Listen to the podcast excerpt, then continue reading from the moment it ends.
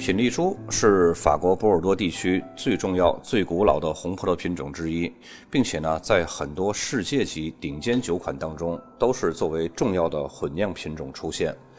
关于品丽珠的起源有很多种猜测。早在12世纪时，在西班牙和法国边界处的巴斯克大区内的一个小镇上，当地的牧师种植的本地葡萄品种就是品丽珠。直到十九世纪，品丽珠的现代拼写方式呢才正式出现。通过 DNA 检测分析表明呢，赤霞珠、佳美娜还有梅洛都是品丽珠的后代，并且呢都具有品丽珠特殊的草本植物味儿，这也算是显性基因的强大遗传，以至于意大利人啊早些年把品丽珠和佳美娜搞混了。美国人呢在上世纪也曾经把品丽珠和梅洛搞混淆。品丽珠葡萄果实小，相比赤霞珠呢，果皮儿更薄，而且酸度更低。该品种的成熟时间比较早，很容易就可以达到完全成熟。但是呢，正是因为发芽期和成熟期都比赤霞珠要早一些，所以呢，更容易受到病虫害的侵扰。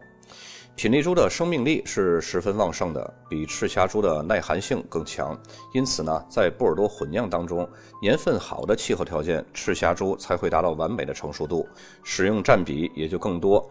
而年份气候条件差一些的时候呢，赤霞珠成熟度不太完美，则会更多的用到品丽珠来参与混酿。品丽珠是非常适合种植于石灰质粘土当中，或者是排水条件非常好的沙质土壤里边。相比起赤霞珠葡萄酒呢，品丽珠酿造的葡萄酒一般颜色浅、单宁少、酒体轻、结构感比较弱，而且呢口感更为柔和，香气更明显。香气明显是品丽珠的一大特点。清新的品丽珠葡萄酒会带有叶子和草本的气息，而采用完全成熟的品丽珠酿造的葡萄酒，则会更多的展现出草莓、红李子这些个红色水果的香气。所以在混酿当中，它的主要功能就是调和赤霞珠和梅洛，不会作为主角而登场入室。但是呢，也会有例外。大名鼎鼎的白马酒庄还有欧颂酒庄，就是使用大比例的品丽珠来酿造。当然，这还是主要取决于酒庄和酿酒师想要打造的风格。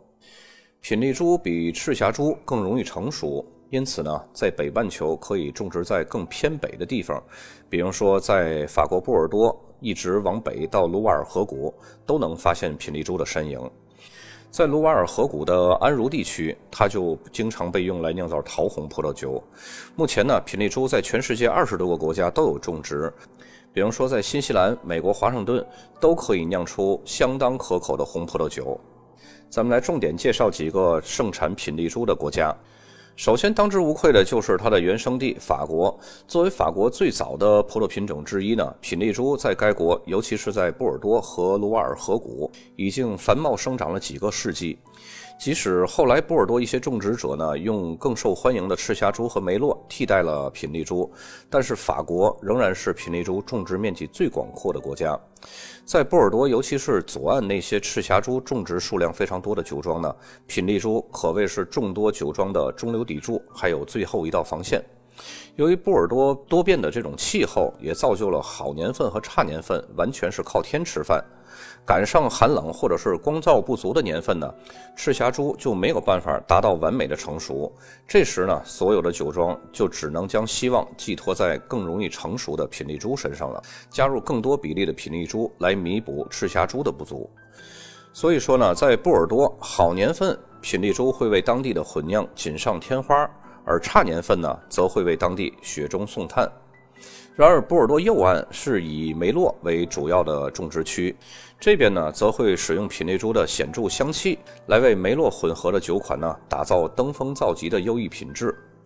卢瓦尔河谷也是法国种植品丽珠的核心产区。由于技术条件的提高，这里出产的品丽珠葡萄酒呢，更为成熟饱满，因而呢，品丽珠在混酿当中作为主要品种。或者是用于酿造单一品种的葡萄酒。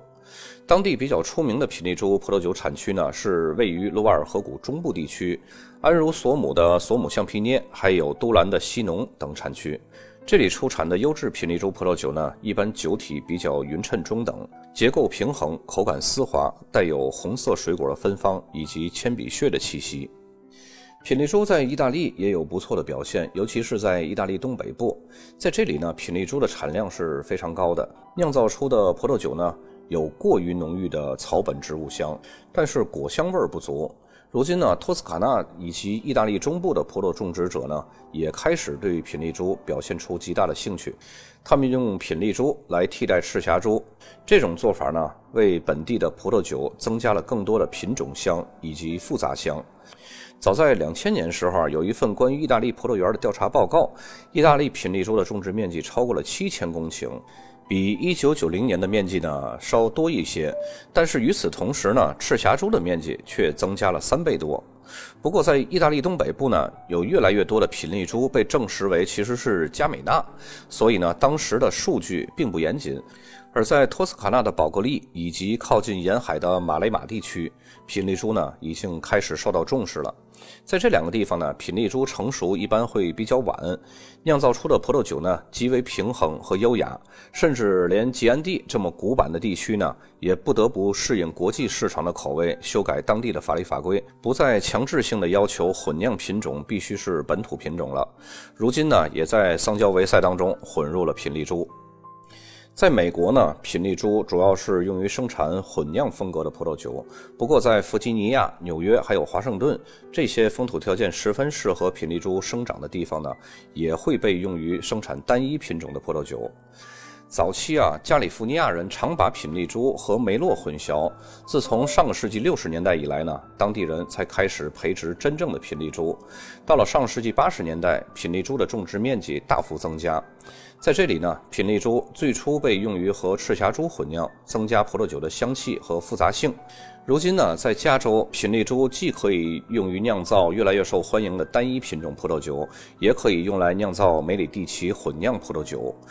二零零九年，加州的品丽珠种植面积达到了一千四百多公顷，其中大部分都是分布在纳帕以及索诺马。在气候偏向于大陆性气候的华盛顿州，品丽珠呢经常会被用来酿制一些结构平衡、果香四溢的单一品种葡萄酒。在这里呢，更加耐寒的品丽珠比梅洛更能抵抗霜冻的侵害。在二零一一年，华盛顿州的品丽珠的种植面积是三百九十三公顷，但是如今呢，品丽珠正在逐渐让位给更流行的希拉。在弗吉尼亚州，品丽珠的种植面积是一百二十一公顷，